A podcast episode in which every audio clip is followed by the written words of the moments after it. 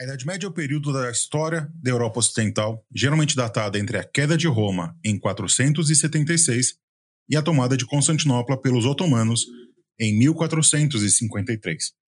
O Ocidente medieval foi uma civilização diferente da Antiguidade Clássica e dos tempos modernos. E o que a história e a lenda de Arthur, rei da Bretanha, pode nos dizer sobre o período?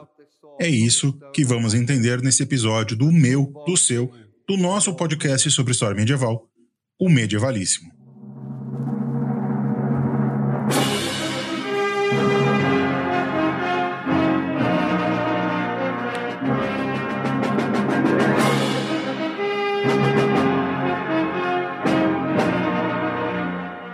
Sejam todos, todas e todos muito bem-vindos a mais um episódio aqui do Medievalíssimo, o seu podcast sobre história medieval da Clio Podcasts. Hoje nós temos um tema muito interessante, muito bacana de, de estudar. Um personagem, uma personagem que é bem conhecida é, de todos, que é o, é o Rei Arthur. E para falar sobre o Rei Arthur, o Medievalíssimo né, tem aqui representado por mim, Bruno, tenho o prazer de receber a pesquisadora Isadora Martins. Olá, Isadora, tudo bem com você? Olá, olá a todos, é um prazer estar aqui. Obrigada pelo convite, Bruno e o pessoal do Medievalíssimo. Estou muito contente. A Isadora é ligada ao Labora da USP. O Labora é um laboratório de, é um laboratório de pesquisa, né, Isadora? Isso, é um laboratório de pesquisa. A gente tem três laboratórios de história medieval lá na USP e o, labora, e o Labora é um deles, em que a gente trata da cultura e do pensamento na Idade Média. Então, é, é esses três laboratórios eles têm diferentes funções dentro aí da nossa pesquisa em história medieval. E o nosso, a gente está mais focado na cultura, na escrita e literatura, a gente abarca tudo isso. A Isadora está fazendo mestrado agora na, na USP, certo, Isadora? Isso. Ah, legal. E o seu tema é sobre Rei Arthur, né? Exato, eu estou pesquisando três crônicas do século XII e todas elas têm em comum o, um, um, tema que é o rei Arthur. Todas elas falam sobre o rei Arthur e é muito interessante. E é bom para o nosso ouvinte ficar uh, atento que quando a gente fala de Arthur, a gente também fala da matéria da Bretanha, da matéria da, do ciclo arturiano de forma geral. Não é só o, o rei Arthur, existe todo um, vamos usar um termo bem, bem contemporâneo, existe todo um universo expandido do Rei Arthur. É, e esse tema é interessante porque a gente pode trabalhar as relações entre história e literatura, como que esse período aí que vai é, cortar a Europa ocidental como um todo, porque você tem produção de crônicas arturianas na Inglaterra, na França, na Alemanha, no que hoje, né, Inglaterra, França, Alemanha, sempre vão deixar isso claro. E acho que é um tema bem interessante para a gente entender o período, né? Sim, justamente. Eu acho interessante esse termo universo expandido, porque é uma coisa muito de cultura pop, né? E da, da, das ficções que a gente tem hoje.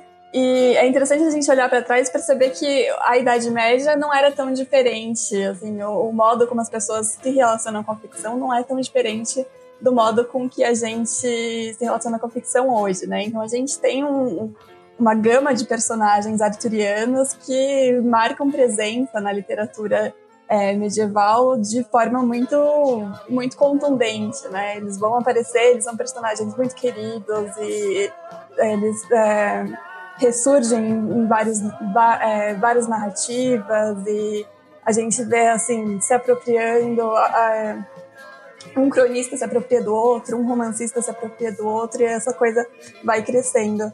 É... Engraçado.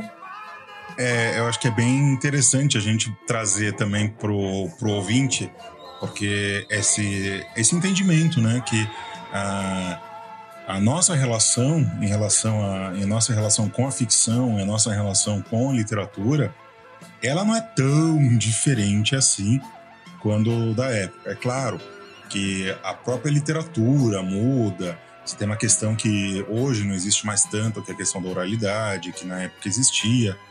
Mas isso é tema lá para o nosso bloco principal que a gente vai desenvolver bastante.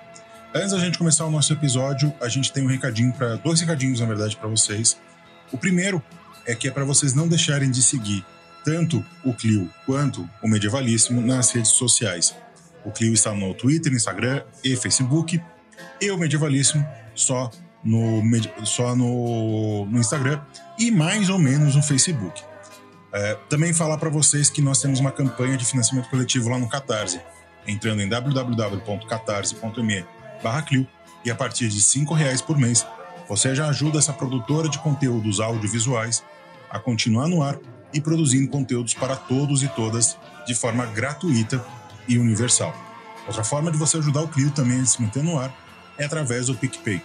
Procura a gente na plataforma, em arroba, no arroba Clio Literatura, e qualquer um real já nos ajuda muito. E agora, antes da gente começar o nosso bloco principal, nós vamos ouvir um recado da ABPOD, Associação Brasileira de Podcasts, sobre o Covid-19.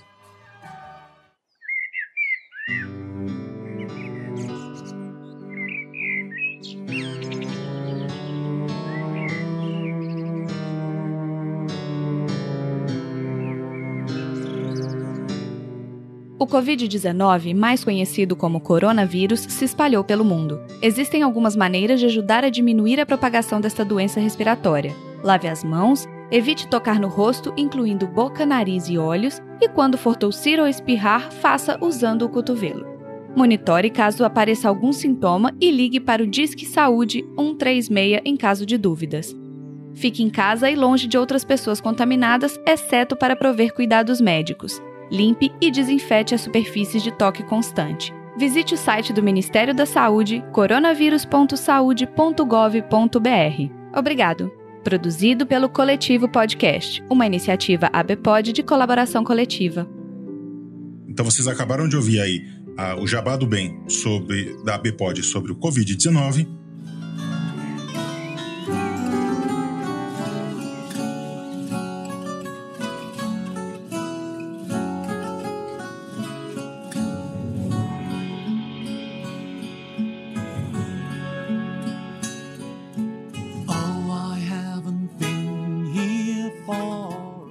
Isadora, eu gosto sempre de começar os nossos os episódios aqui do Medievalíssimo com uma pergunta que ela é universal, não importa para quem participe. Que é perguntar por que, por que a gente tem que estudar a Idade Média? É uma ótima pergunta. E eu acho que é uma pergunta muito necessária.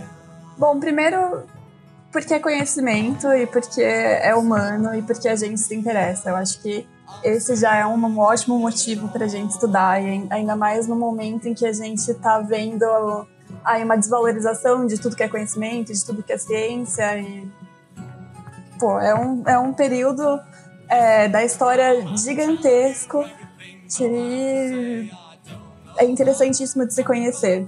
Em segundo lugar, eu acho que essa pergunta ela pode ganhar um adendo, né? Por que estudar Idade Média no Brasil? que é um país que não tem um, um passado medieval. E ou pelo menos na, na, forma tradicional que a gente divide a história, ele não tem de fato um, um período medieval. Né? Exato, é. Na, na, nas nossas balizas, né? nas nossas balizas de tempo que a gente coloca aí, que, enfim, são instrumentos de análise para o historiador, a gente não tem um passado medieval. Mas quando a gente se debruça nas fontes e quando a gente analisa os contextos, a gente percebe que isso, na verdade, não é bem assim, né? A gente tem muita herança medieval e essa herança, assim, ela, ela estende, né, suas, suas raízes até, até os dias em que a gente está vivendo. Então, a gente está vivendo processos bem preocupantes para quem é medievalista, né? É, a gente vê por aí símbolos medievais sendo aproveitados por uma iconografia de extrema direita e, e acho que estudar a história medieval de um ponto de vista latino-americano é importantíssimo para a gente fazer frente a esses movimentos que tocam as, as nossas não, mas né, essas narrativas é, com símbolos medievais e a gente precisa se apropriar disso, fazer perguntas, fazer perguntas contundentes, porque enfim, a pesquisa se faz com, com perguntas, a gente, a gente desvenda o passado é, de acordo com o que a gente está pensando aqui no presente. Então, eu acho que estudar a história medieval, é, ainda mais agora, durante, durante uma pandemia, a gente tem muito o que aprender. Eu diria que nunca foi tão importante nós que não temos um, um, como você falou, né, um passado medieval, a gente estudar esse passado medieval justamente por conta dessas apropriações. É, eu, como na minha experiência como divulgador, eu ainda não, não sou pesquisador, né? Ou pesquisador, pelo menos não, não afiliado a nenhuma institucionalmente. é, eu, como, como divulgador, eu percebo muito essa apropriação quando você, você, por exemplo, eu tenho um vídeo no, no, no nosso canal do, do, YouTube que é sobre uh, o cisma do, do Oriente, né? E em nenhum momento é, eu uso uma linguagem. É uma videoaula, uma videoaula sobre, sobre o tema. Não é um ensaio político, um ensaio historiográfico sobre, sobre o que foi o cisma. É só uma aula para a pessoa que está procurando, está com dúvida, alguma coisa. Aliás, as nossas videoaulas são mais voltadas para os professores do que para os alunos, de forma geral. E os comentários que aparecem, às vezes, são assustadores, porque uh, é como se é, se, se esse ódio medieval dessa igreja, que não é mais a mesma, tivesse reflorescendo e essas, e essas ressignificações, entendeu? A minha igreja é a única e indivisível e que vocês são heréticos. Gente, calma, calma, não é bem assim sabe, 2020. Não, pois é, e a gente vê isso em, em, vários, vários campos da medievalística, né? A gente teve agora o caso do Deus Vult, que é um, um, um moto do, do, Bernardo, do Bernardo de Claraval, que, que se, se espalhou entre os incels, e a gente fica meio embasbacado, né? Como é que isso está acontecendo? E agora que a gente está durante, é, vivendo a pandemia, né, uma coisa que as pessoas associam muito à Idade Média é a peste negra. E aí eu estava lendo um artigo esses dias de uma medievalista norte-americana que, que pesquisa né, a peste negra, e é, é um artigo em que ela desabafa o quanto é exaustivo ser medievalista em tempo de pandemia, porque ela fala, bom, então as pessoas viram para mim e falam, não, a gente está vivendo tempos muito medievais. E aí ela vira e se pergunta, mas o que é viver tempos muito medievais, né? Porque a gente tem, é, no contexto da peste negra, cuidar das pessoas e oferecer é, cuidados médicos para as pessoas é visto como uma obrigação sagrada e aqui nos Estados Unidos a gente não tem um sistema único de saúde, né? A gente não consegue atender a todos. Então, o que é ser medieval e o que não é, né? Esse ser medieval virou um, um, uma ofensa, né? né? Eu fico basbacado com isso. Eu fico me põe me põe louco, como diz o, os argentinos, que é, fala assim: ah, isso aqui é muito medieval. Como assim é muito medieval, gente? Os medievais provavelmente não fariam isso, sabe? Os medievais provavelmente não, não perpetuariam o genocídio armênio, não fariam o holocausto, não colonizariam o Congo do jeito que ele foi colonizado.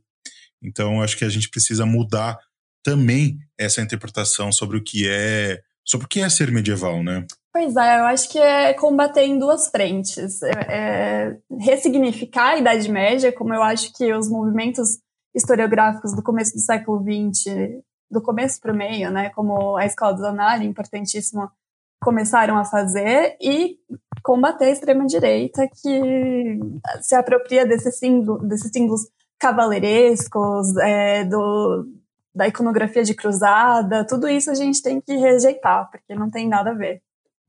Você sabe que uma coisa que eu não entendo com esse pessoal que esse, como disse a professora Dani, Daniela, Daniele Galindo, ela não chama, ela não gosta que chame ela de Daniele, a Dani Galindo lá da UFPEL, ela gravou um episódio com a gente e ela falou que são os Deus Vultinho, né? Que é esse pessoal que acha que é.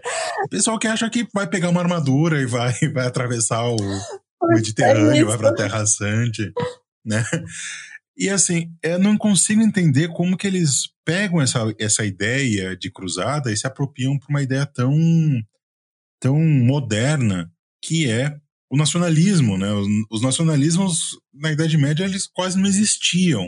Você era muito mais membro da sua vila, da sua da sua, da sua fé, do seu credo, do que da, do, de uma nação. Pois é. Então, para mim, eu acho muito, eu acho muito bizarro Nossa, quando eu vejo umas coisas dessas. Eu acho que a gente tá fugindo um pouco da pauta, mas eu acho que isso vem é, fundamentalmente de um desconhecimento do que, do que foi o movimento de cruzada, né? Porque é, esses Deus Butinho, eles se apoiam na, na, na, na, na, ideia de que é, a, a, cruzada é, é uma luta racial, né? Então, o, contra os árabes. E não é bem assim, né? É, pureza racial não, é, não era uma categoria entre os medievais. Ela é, é uma disputa que foi lutada ali no campo do religioso, mas a conotação étnica, racial, não, não, não entrava na discussão ou entrava muito pouco. Então eu acho que parte daí, de um, de um desconhecimento do que, do que foi as cruzadas em um primeiro momento já.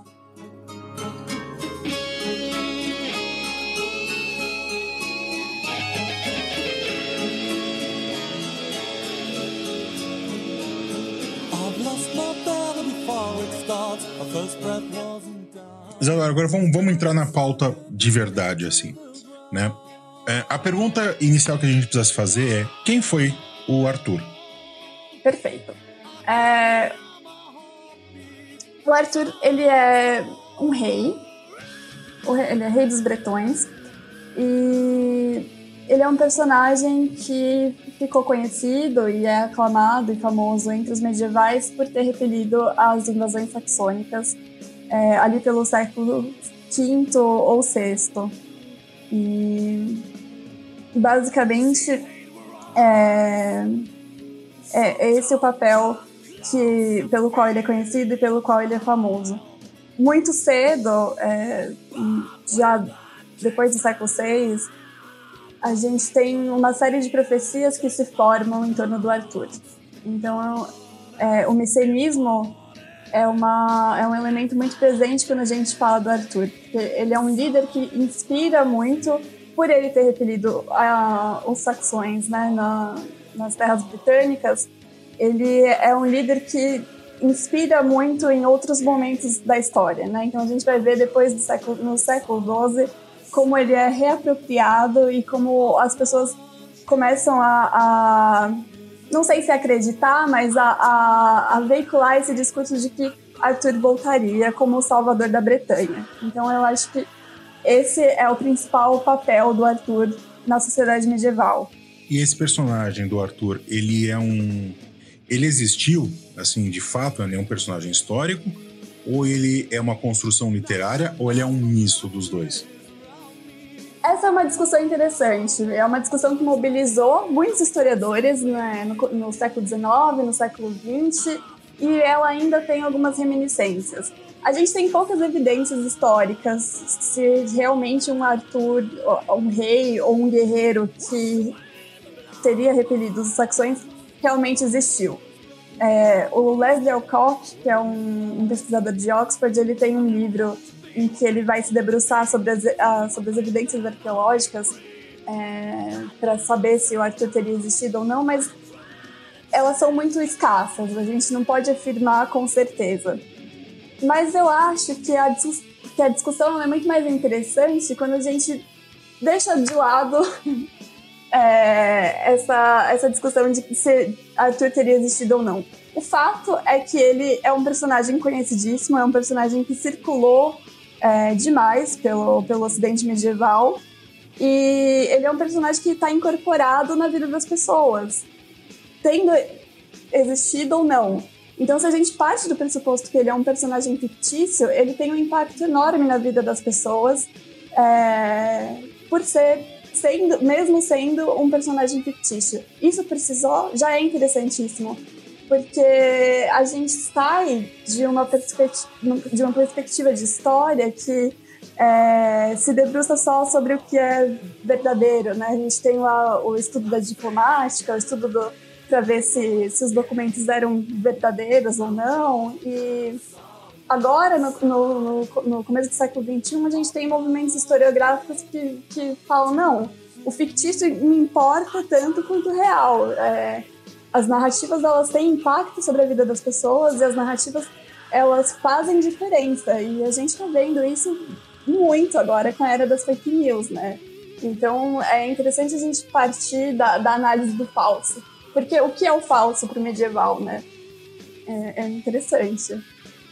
Eu acho que a gente pode pensar também na questão que o, o Mircea Eliade, Eliade, que, Eliade, aquele, aquele é, filósofo romeno, ele fala sobre a questão do mito, né? Que o mito ele, ele é verdade para aquele povo que o cria, né? Não no sentido de verdade, como você falou, verdade histórica e material, que existiu um rei, um rei Arthur que repeliu o que repeliu o, a invasão dos saxões, mas no sentido que a partir do momento que ele que você produz uma mentalidade, isso se torna, isso se torna uma verdade, né?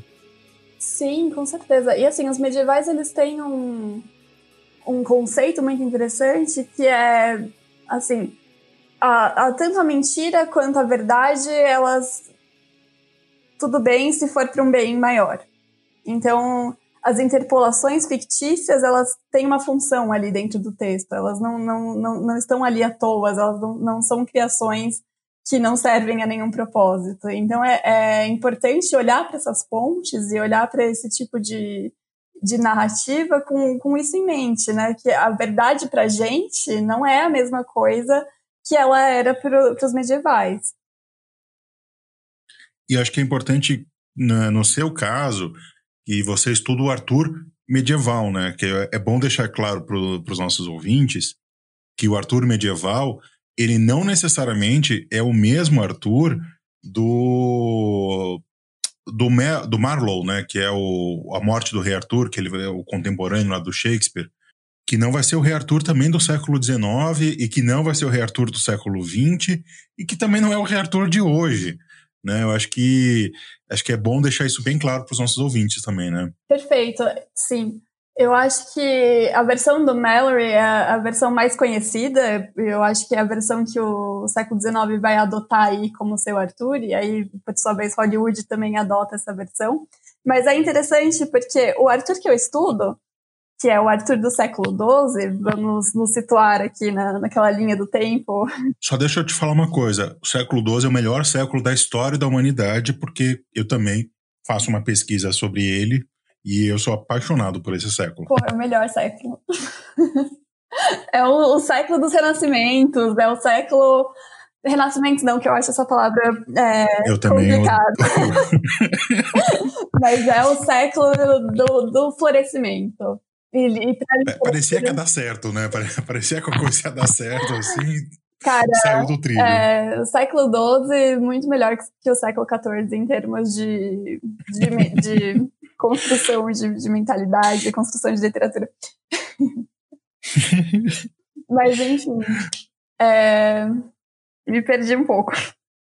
Você estava falando sobre o Marlo, o Mallory, que é sobre a questão que ele, ele cria esse esse e o imaginário, né, dele vai ser criado é, o imaginário que nós temos hoje do, do, do, Arthur é muito baseado na versão dele, né? Isso, eu estava falando do Arthur do século XII. Então, é interessante que o Arthur do século XII não é nem o Arthur do século XIII. No século XIII, a gente já tem uma mudança é, espetacular do Arthur, porque nas crônicas que eu estou estudando, o, o Arthur ele aparece como figura central. Então, ele é um rei, ele tem as qualidades de, que um rei deve ter, que um bom rei deve ter. Ele é bondoso, ele é corajoso, ele carrega a, a imagem da Virgem na, na, na batalha, e ele está ali fazendo o papel de, de, protagonista.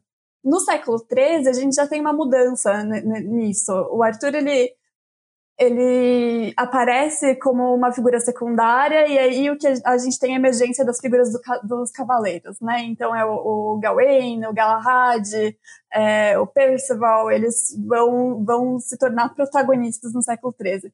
Então, é, a gente vê uma mudança nessas histórias de uma maneira muito rápida e ele, se espalha assim como, como fogo de palha.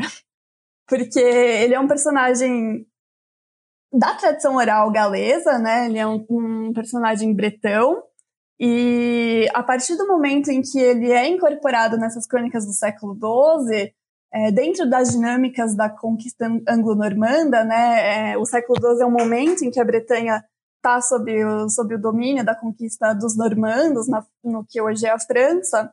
É, a partir do momento que o Arthur é incorporado nessas, nessas crônicas, essas crônicas vão circular ali pela França, é, ele é apropriado pela Europa inteira e através de uma dinâmica colonial, o que é, o que é interessantíssimo por si só, porque a partir da, da, das dinâmicas de conquista né, da, do Império Normando, é, ele vai para Sicília, no, no, sul da Itália, por exemplo, e ele alcança lugares muito, muito mais longínquos que a Bretanha. Então ele nasce como um herói ali local e a, as dinâmicas de, de, conquista, né, as, as relações ali que, que se estabelecem na, na, na, no contexto colonial o transformam num herói que pode ser universal. Então ele a partir a partir então dessa da expansão, né, e a criação do, do império do Império Angevino, né, que é o Império dos Plantageneta. Isso, justamente. E aí você tem então essa europeização, vamos dizer assim, do, do Arthur, né? Exato. Você sabe se no século XIII tem alguma aproximação entre o Arthur e o Carlos Magno? Tem aproximações, tem aproximações entre. Já no século XII a gente tem aproximações entre Carlos Magno e Arthur, Carlos Magno e Alexandre o Grande, porque eles estão ali na mesma chave de heróis, né? É, tem gente que até coloca ele, é, é, o Carlos Magno, o Alexandre o Grande e o Frederico Barba Ruiva no mesmo saco de heróis, que eles têm mais ou menos as mesmas características, características de unir a, a um povo, né, ou, ou, unir a Europa, dependendo da versão que você está lendo. Então, a, a, gente tem bastante, bastante aproximação, sim. Isadora, para a gente, ou vamos supor assim, que um, um ouvinte, uma ouvinte nossa, é, queira estudar o Arthur, ouviu aqui esse episódio, está ouvindo esse episódio, fala assim, puxa, vou estudar isso. Quais são as principais, as principais fontes que a gente tem para estudar o rei Arthur?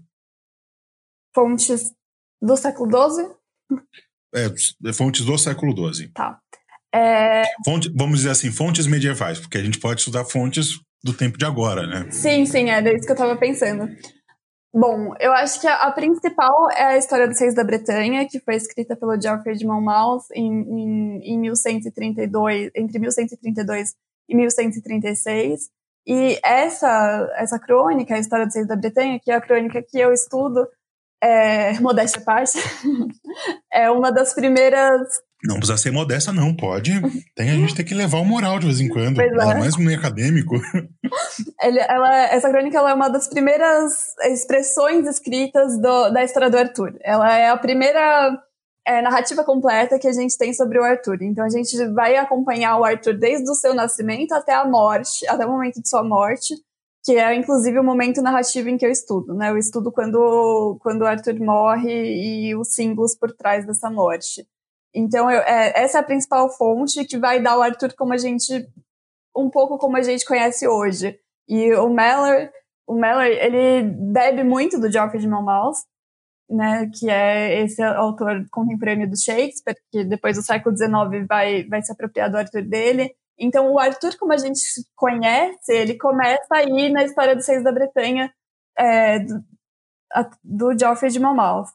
E depois disso, eu acho que a gente tem o, obviamente, o, o Mort, o Mort Arthur, né, é, do Mallory, a gente, a gente já falou sobre, sobre isso aqui, e a gente tem o, o ciclo do Graal, né, que é um, um ciclo, o ciclo da Vulgata, que a gente, que é escrito em, em língua vernácula, e é esse momento em que o Arthur é, é, colocado um pouco em segundo plano e a gente tem a emergência dos cavaleiros, também é um outro, um outro momento da arturiana muito interessante. A gente tem muito medievalista no Brasil que trabalha com o ciclo da Vulgata, com a demanda do Graal, que é um outro momento aí da, da história do Arthur. Eu trabalho com um momento um pouco antes, focando mais é, nele como personagem e, e como rei. E uma construção que se faz muito do Arthur é essa imagem céltica dele, né? Se você pegar, por exemplo, a cultura pop de forma geral, ele tende a retratar o Arthur como um, um, um imaginário que é muito culpa da, da Marion Zimmer Bradley, e eu nunca vou perdoar ela por conta disso, de passagem, que é essa imagem céltica dele. Mas quando a gente pega esses documentos do Arthur, ele é, uma, ele é um, um quase um campeão do cristianismo, assim, né? Sim, olha, Bruna, eu vou ser sincera com você. Eu comecei a estudar Rei Arthur porque eu li os Brumas de Avalon quando eu era adolescente. E eu ficava, eu fiquei fascinada. E, e, uma pergunta que eu, que eu tentei responder na iniciação científica, e eu acho que a gente até pode falar um pouco sobre isso depois, era por quê? Por que, que eu estou fascinada com, algum, com, com um herói do medieval e, e sendo que eu sou latino-americana e sendo que eu não, não tenho nada a ver? Mas é, eu acho que eu fugi um pouco dessa pergunta. Sim, a, a, a Marion Zimmer Bradley faz essa, esse movimento né, de resgatar um Arthur Celta e ele tem, tem aí uma, uma base histórica para isso, porque ele é um herói da tradição é, oral bretã e galesa, né? Ele está presente, na, ele, ele é um herói muito forte dentro da, dentro da tradição oral. E, mas a gente tem poucas fontes.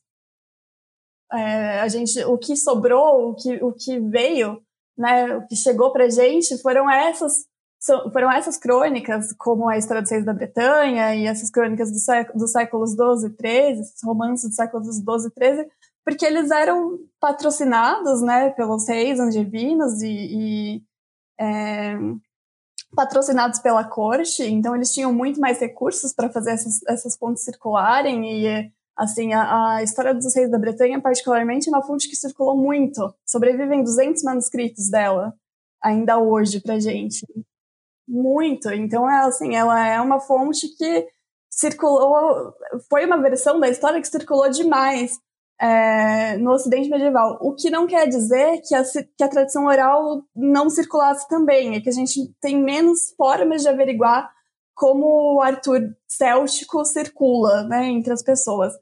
É, a gente tem algum, alguns meios de, de, de, tentar começar a investigar isso, né? Então, por exemplo, eu fiz um estudo de caso no semestre passado, tentando tentando perceber como, como o Arthur aparece para os camponeses, como os camponeses veem a figura do Arthur. E a gente tem poucas fontes para falar sobre isso. Então, uma delas é uma, uma crônica de viagem de uns cônegos franceses, e eles estão viajando pela Bretanha, e aí é meio um relato de viagem, um, tem algumas anedotas né, nessa fonte, e aí tem uma anedota engraçadíssima, que os, os cônegos eles é, param, né, para pousar, para dormir numa, numa, numa estalagem, e aí começa uma briga entre um bretão e um francês, porque o francês teria dito que o Arthur estava morto e ele não voltaria, e aí começa uma pancadaria generalizada. Brigando por causa de messianismo. Brigando por causa de messianismo. Então, essa fonte pode dar algum indício de como de como o Arthur circulava entre as classes mais baixas, entre os camponeses e como ele estava sendo ali difundido pela tradição oral. Mas é engraçado porque é, essa fonte ela é escrita por, por cônegos franceses, né? Então ela não é neutra. É, Nem um pouco. Esse relato tá ali falando, nossa, olha como esse bretão é estúpido e como ele é encrenqueiro. Mas é, eu acho que a gente pode fazer um movimento de ler as fontes da contrapelo, né, para saber o que o que estava rolando, porque meu, é, afinal os cônegos estavam lá de viagem pela Bretanha, mas eles estavam é, a, a, divertindo, né, as relíquias da igreja deles e para mim, o que eu vejo nessa fonte é um sistema de, de dois sistemas de maravilhosos entrando em confronto ali, porque é, o Bretão vendo seus colonizadores falando mal dos seus heróis é, ali locais, e, enfim. Eu acho que dá para ter. Eu acho que o Arthur, nesse sentido, ele é muito mais apropriado. O Arthur céltico, né? O Arthur bretão, galês, ele é, ele é muito mais apropriado como, como um recurso de deboche contra os colonizadores do que realmente ah, ele é, é, é uma crença que ele vai é, voltar como se os bretões fossem tolos, como se eles fossem crentes, e quando na verdade a gente tem ali uma dinâmica de poder é, que está se, se instaurando, né? Mas essas, essa, essa versão da, vamos dizer assim, essa visão céltica que o Brumas de Avalon tem sobre o, o Arthur, ele durante o período medieval ele, ele, ele chegou a circular de alguma forma?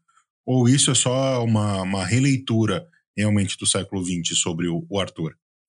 Eu acho que é uma releitura do século XX e eu acho que é uma eu acho que é um, foi um momento do século XX, né? Ali os anos 70, é, a, a, as brumas saiu meio nesse contexto, um, um, contexto um pouco de, de New Age, de resgatar é, o Wicca estava muito em alta, né? Então eu acho que ela foi mais atrás disso. E a gente tem a ilha de Glastonbury, que, que é toda, toda nessa, construída nessa vibe, né? Depois, depois que a, a, as brumas fizeram muito sucesso, né? Os livros. E... O Tolkien, ele teve um, nos anos 70, ele também teve um, um, um renascimento, assim, né? Uma palavra que nós não gostamos muito, mas ele também teve um renascimento justamente também por conta desse espírito. Ah, é? Não, não sabia.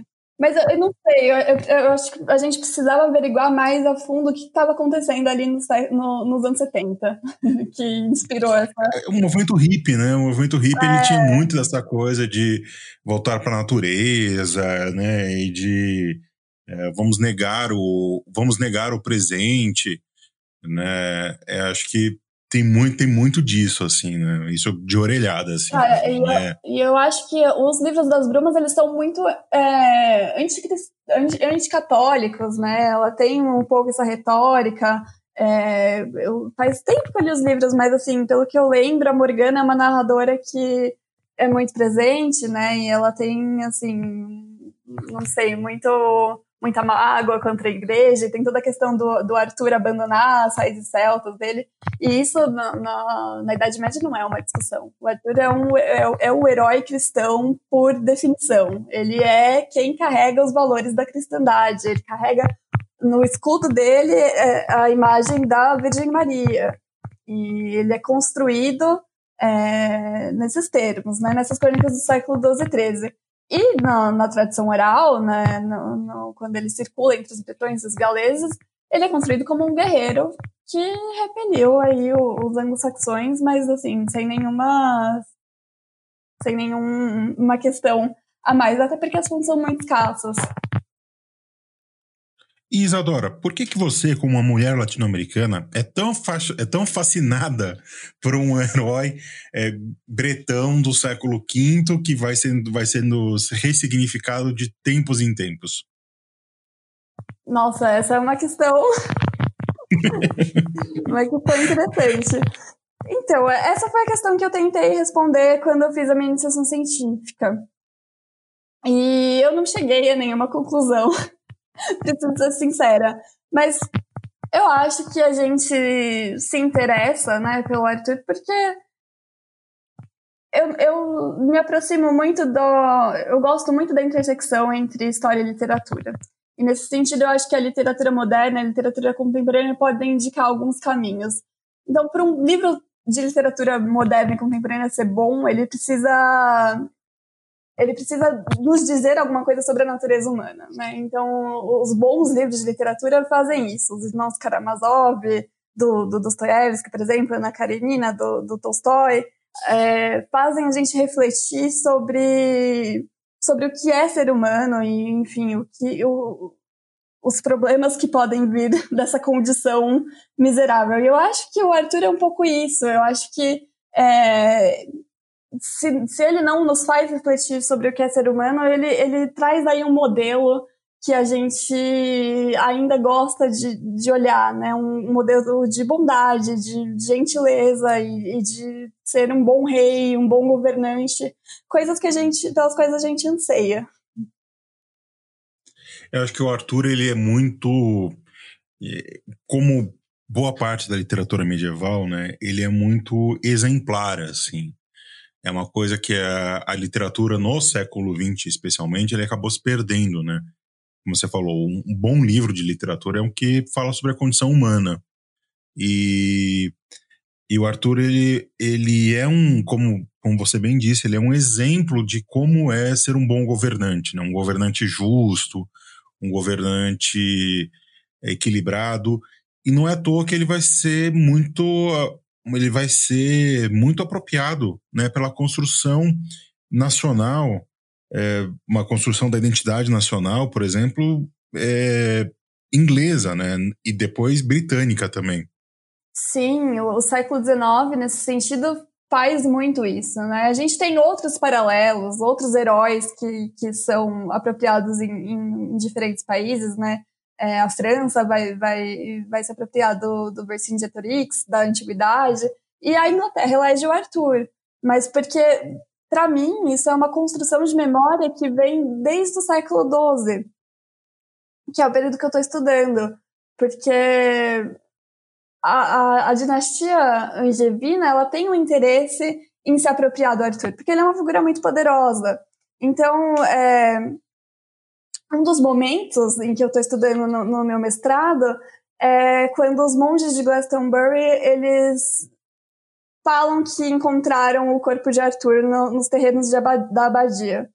E isso é interessantíssimo porque, assim, por muito tempo os historiadores discutiram: ah, mas isso aconteceu? Era o corpo do Arthur mesmo? É teve um Arthur, então, ou foi, foi uma farsa e os monges agiram de má fé, mas o, o que é interessante é pensar que isso aconteceu e isso serviu ser, é, serviu a um propósito da dinastia angevina, né? Porque era interessante para a dinastia angevina confirmar que o Arthur estava morto. Então, é, apontar um corpo para o Arthur é, foi maravilhoso para pro, os normandos, porque agora eles podem falar, olha, tá aqui o corpo, a gente reconhece que ele foi um rei ótimo, maravilhoso, mas acabou, tá?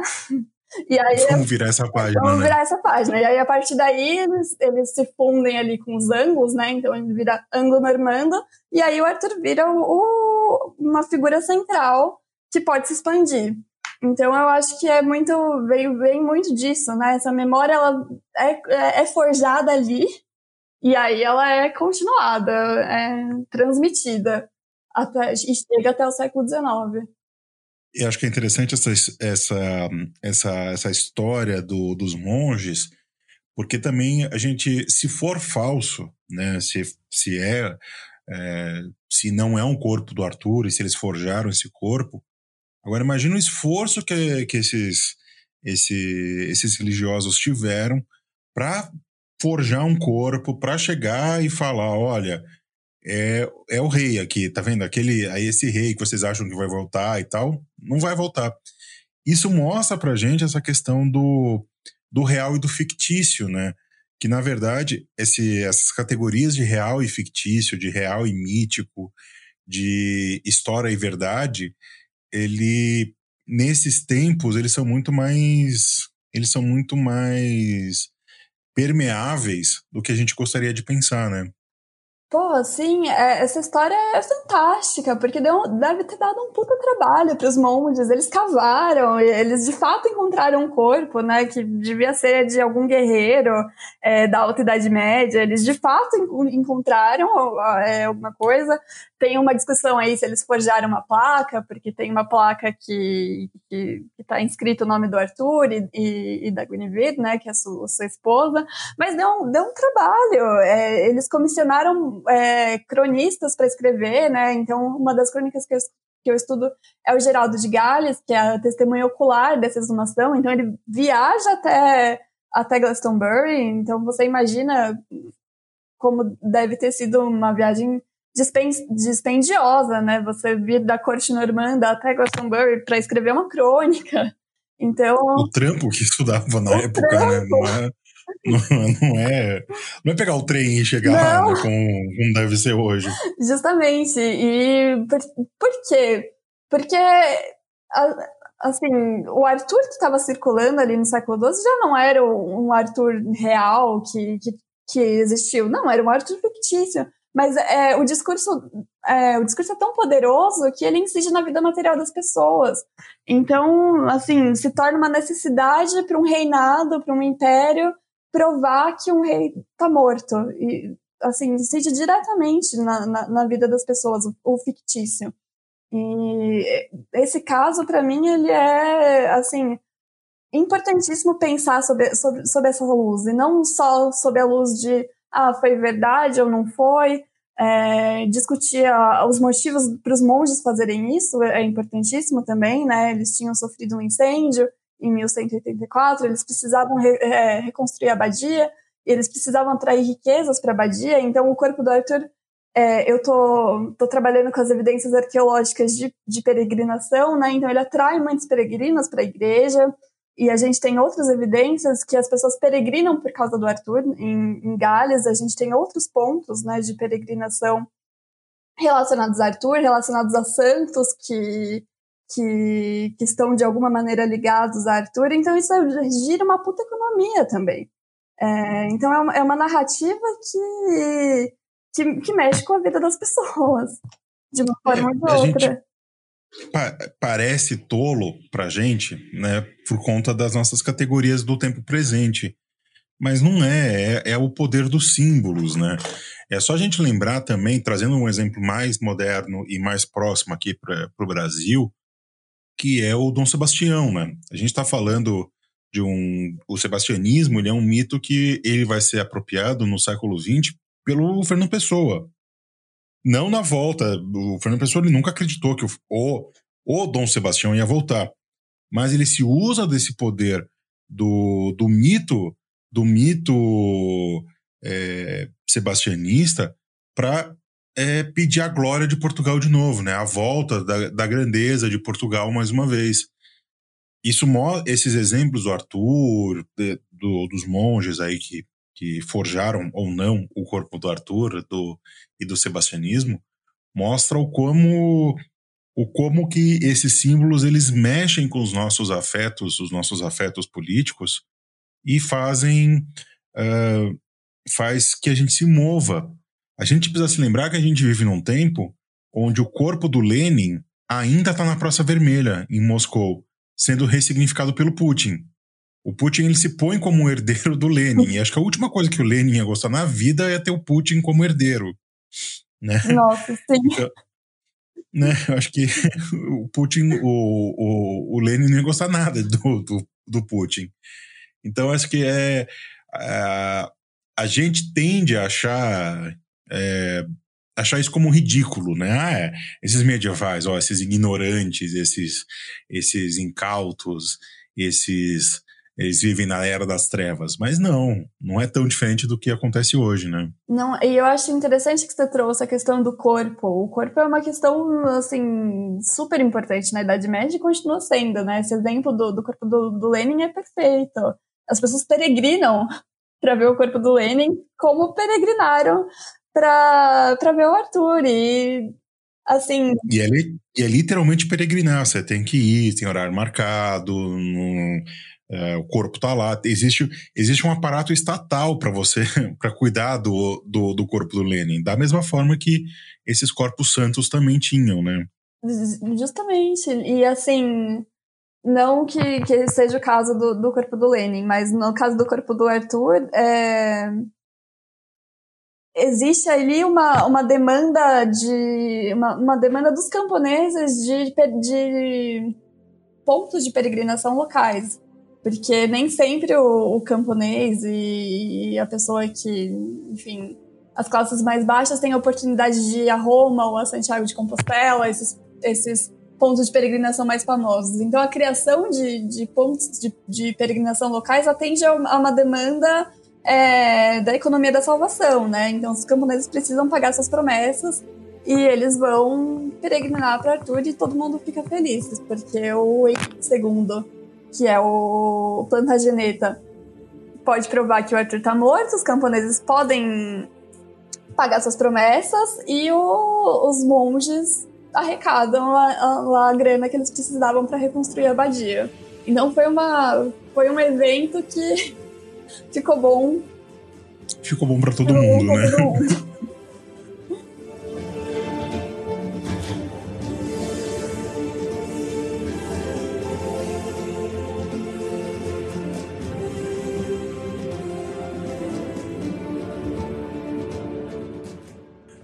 Pois, Adora, a gente tem que começar a, a finalizar aqui o, o, nosso episódio. E eu queria te fazer uma pergunta que é sobre por que, que você acha que a cultura pop hoje em dia, é, não só hoje em dia, né? Você tem ao longo do século XX, é, a cultura pop é tão fascinada pelo, pelo Rei Arthur. Para exemplificar isso, é bom lembrar que é, acho que essa semana ou semana passada estreou no Netflix aqui, pelo menos enquanto a gente grava esse episódio, estreou, um, acho que um seriado sobre o Arthur, né, que faz toda uma ressignificação, que o Arthur passa a ser negro, não sei o que, não sei o que lá. Mas é, vira e mexe tem um filme do Rei Arthur, ou sobre o Rei Arthur, né? Ou, ou tem história em quadrinho, ou tem música, ou tem álbum. É, por que, que você acha que a cultura pop é tão fascinada pelo Rei Arthur? Pois é, essa série do Netflix não tava sabendo. Vou, vou assistir. É. O Mozão assistiu falou que não gostou. E é, para mim ela é um bom, um bom. Ela não é historiadora, mas ela é um bom critério, pelo menos de gosto, de gosto audiovisual, digamos Putz, assim. Esse último filme que saiu aí do Arthur foi péssimo. É. Qual? Aquele com o Clive Owen? Ai, acho que sim. Um que... que é com a com a Keira Knightley, que não, ela, não, ela, tá, ela não, não, não, não. Esse é legal, esse eu gosto. Foi um que saiu assim, foi coisa de dois anos. Péssimo. Roteiro fraquíssimo. Mas depois a gente fala de, de séries, posso dar umas indicações aí. Mas enfim, é... Cara, eu acho que a gente é muito herdeiro do século XIX. Aqui eu reitero minha, minha orientadora, professora Ana Paula Magalhães, que, que fala isso em todas as aulas. Aliás, fica o convite público para Ana Paula vir gravar alguma coisa conosco aqui. É, queremos você aqui, viu, Ana Paula? vou mandar para ela quando o episódio sair, vou, vou mandar o convite. Eu, então, eu reitero, é, assim, faz uns dois anos já que eu sou monitora com a Ana na, nas, nas, nossas aulas de História Medieval 2, em que a gente recebe os, os segundanistas lá da História USP. E toda aula ela começa com com esse com esse epígrafe, né, que a gente ainda é herdeiro do século XIX e é importante a gente estudar como o século XIX vive a Idade Média. E nesse sentido, eu acho que o Arthur é um exemplo claro disso. A gente é fascinado pelo, pelo Arthur porque a gente é fascinado pelo século XIX. As apropriações da cultura pop, elas vêm ali do, do Tennyson, né? Do, do, do, poeta do século XIX, da visão que ele tem do Arthur e, e de, de tudo isso. E, por outro lado, eu acho que o Arthur é um personagem que cabe bem no, no melodrama hollywoodiano, né? Por tudo aquilo que a gente já falou. Ele é puro, ele é tem o, o, o, coração bom, ele é o que vai tirar o, a espada da pedra e ele é digno, ele é válido. Então isso cabe demais com o, com movimento do, do melodrama, que é um movimento é, que começa lá no século XIX, né, com a literatura burguesa e que Hollywood suga, né, engole esse movimento e, e, e, se apropria disso. E eu acho que ele cabe demais. E uma outra questão que a gente tem são é um fascínio mais geral com a Idade Média, né? E aí eu acho que é um público mais de nicho. A gente tem aí é, um grupo de, de, de metaleiros, né? Do qual eu me faço parte, diga-se de passagem. Acho que agora não, não, não mais, mas fiz é... durante a adolescência. É... Fomos todos. Pois Fomos é. todos. Inclusive conheci o Victor aqui do, do Clio, assim. Nesse rolê aí, o rolê ah, do, dos roqueiros pesados. Oh, a criança, a criança metaleira na escola, o metaleiro reconhece outro metaleiro, né? É. É, o, é quase o namastê, né? O metaleiro que habita em mim, a saúde do metaleiro que habita em você. Justamente. Mas eu acho interessantíssimo essa apropriação que, que esses movimentos de metal fazem da Idade Média, porque eu vejo pouca gente discutindo sobre isso, mas é, é, engraçado, eu acho que o Arthur ele, ele cabe aí, nesse fascínio assim de você ser. Agora, mais recentemente a gente teve a onda dos vikings, né? Mas o Arthur é a mesma coisa, você ser um guerreiro e você ser forte. Acho que isso mexe com, com as emoções e com o imaginário das pessoas. Mas essa questão de desses movimentos culturais, ela é muito interessante, mas ela é um pouco perigosa também, porque a gente tem algumas bandas e eu cito aqui o, o que eles são suíços, que pô, a, a única plataforma da banda é, é, se identificar culturalmente, musicalmente, racialmente com o povo no passado, como se eles fossem herdeiros diretos desse povo. E eu, pera lá, né? É um pouco, fica um pouco estranha essa história. Então eles se veem como herdeiros diretos da, da Galha e eles só cantam sobre isso, todos os álbuns são sobre isso. Eu acho que tem, eu acho que tem uma diferença muito grande entre essas bandas, né, que surgiram aí de um, sei lá, de 2010 pra cá, acho que o bicho é um pouco mais antigo, do que o Blind Guardian, por exemplo. Que, sei lá, eles são caras absolutamente normais e cantam sobre vários temas, cantam sobre ficção e cantam sobre história também, mas eles não se veem herdeiros de nada. É, acho que o problema nesse rolê, especialmente, é essa questão do, dos ultras, ultranacionalismos, né? Então você se apropria dessas. Esse, por exemplo, eu adoro Viking Metal, mas eu tenho medo de, de falar publicamente isso, porque tem sempre essa, esse senão, sabe? Então, eu ouço esse tipo de gente, mas eu não sou um protofascista, sabe? Eu não, não acho que eu vou pegar o meu, meu barco e vou sair por aí conquistando terras, né? E que a Europa, a cultura europeia, ela está sendo destruída, foi destruída pelo cristianismo, foi destruída, agora está sendo destruída pela das das migratórias. E acho que nesse rolê específico tem esse, esse, esse senão, assim, né? Pois é, que é uma herança é, do século XIX, né? Que, é, que é uma herança do século XIX, é, exatamente. É. Eu gosto muito, eu gosto muito do do álbum do Rick Wakeman sobre o, Arthur, que é o Tales and Myths of the Round Table, se não me engano. Só que aí é, é para um gosto mais de quem gosta de rock progressivo e tal, porque o Rick Wakeman ele conta, é, ele reconta a história do, do Arthur é, no contexto da Inglaterra do século XIX, assim, do, do, do século do século XX, dos anos 70, assim, como um símbolo de esperança para justamente os tempos da Margaret Thatcher, né? Aqueles tempos duros da Margaret Thatcher. Nossa, fantástico. Fantástico. Eu não, conhecia.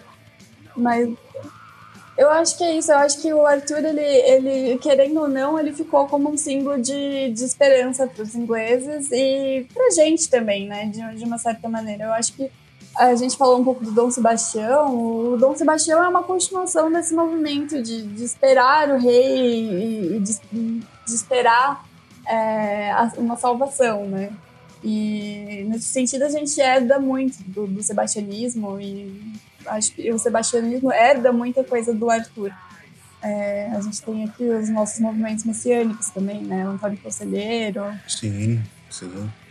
Eu acho que é, é, é sempre bom ter, né, ter, ter essa utopia, né? Que é, mesmo que sejam esses símbolos tão distantes da gente temporalmente, assim, que a gente tem a utopia que, que um outro mundo é possível. E a gente tem esses exemplos.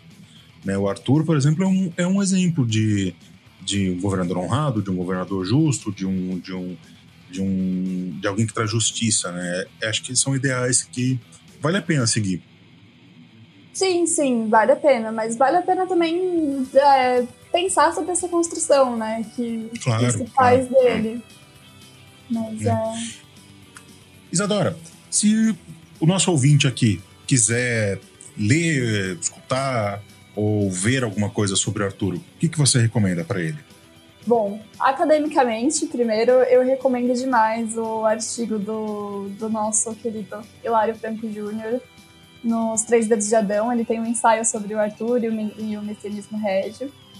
Então, eu acho que é um bom ponto de partida se você quer começar a ler sobre o Arthur de, de uma maneira mais acadêmica e se você está se encaminhando para pesquisa. E na cultura pop, Eu recomendo a, o Camelot, que a Eva Green é a Morgana. Sensacional. Eu acho que é a Morgana que mais se aproxima do, das crônicas do século XII. Que ah, que é o seriado? O seriado.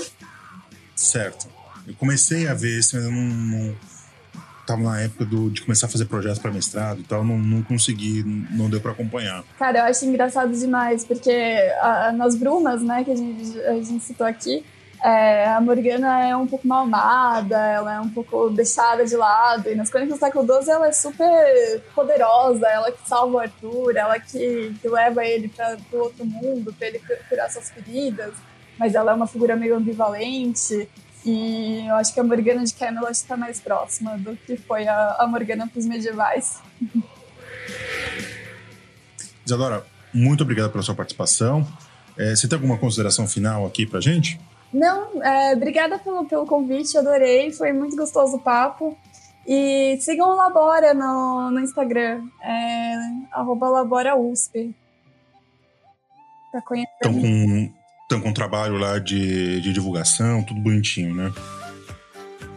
Eu acho que tem, a gente precisa realmente ocupar, é, porque a Idade Média é tão, ela é tão judiada pela, termo que eu não gosto muito, ele é tão é tão batida pelo senso comum, né? Ela é tão. Ele é um período maravilhoso, sabe? Ele é um período que, fora de brincadeira, se preocupa com o prepúcio de Jesus, né? Se Jesus foi circuncidado ou não. E existe todo um trabalho teológico sobre isso, sobre o que, que isso significa, né?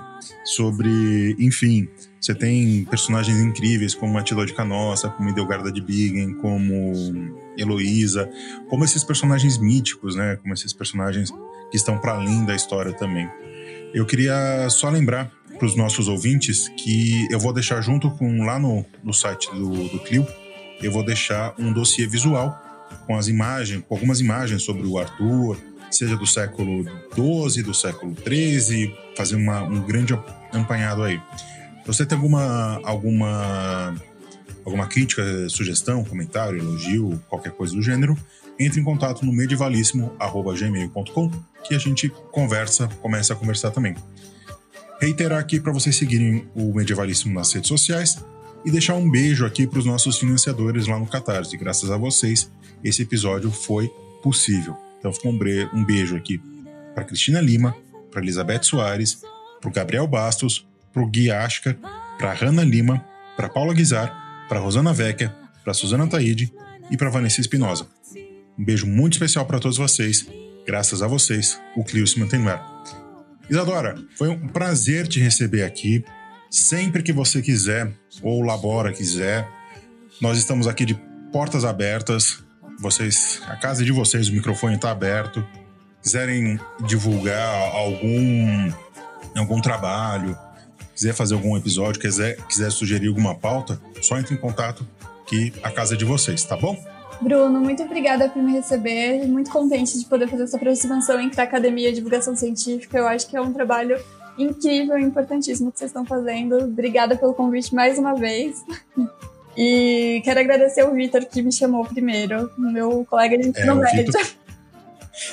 O Vitor, que é o nosso comunista de plantão, e eu fiquei espantado quando ele sugeriu alguma coisa pela Idade Média, porque ele, ele faz umas observações meio cabulosas sobre o período medieval. Ah, é? Mas, é, agora, mas agora ele acertou. Ele, ele me acusa de ser legofista. Ele fala que eu falo muito sobre longa duração e tal. E eu falo, falo mesmo, tem que falar Bruno, sobre longa duração mesmo. A gente mesmo. tem que trocar uma ideia depois. eu tô em crise. Ai, né? Com, com a minha falar... persona legofista. Então, Isadora, muito obrigado mais uma vez. E para todos que nos ouviram, muito obrigado. Espero vocês numa próxima.